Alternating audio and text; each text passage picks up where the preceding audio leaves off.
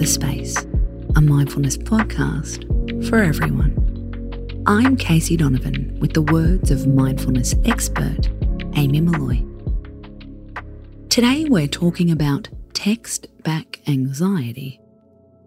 We've all felt it, whether it's with our partner, our mates, or our boss.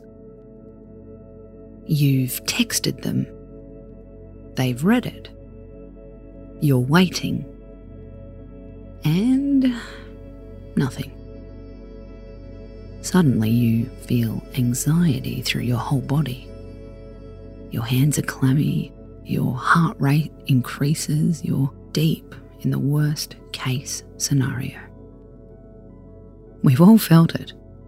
So, how can we ease it? What you're feeling is a kind of suspense anxiety. This is according to clinical psychologist Brandy Engler. Uncertainty and anticipation can be driving forces of anxiety. Waiting for a text is a melting pot of both. We don't know when they'll text. We don't know what they'll say. We feel totally out of control. The first step is to check in with your ego. The ego is what makes you say things like, "Oh, they didn't text back because they don't like me."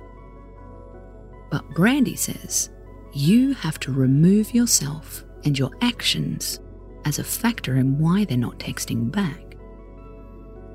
What outside factor could be delaying them or not making you a priority?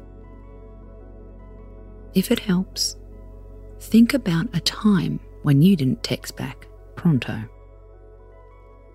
What else was going on in your world?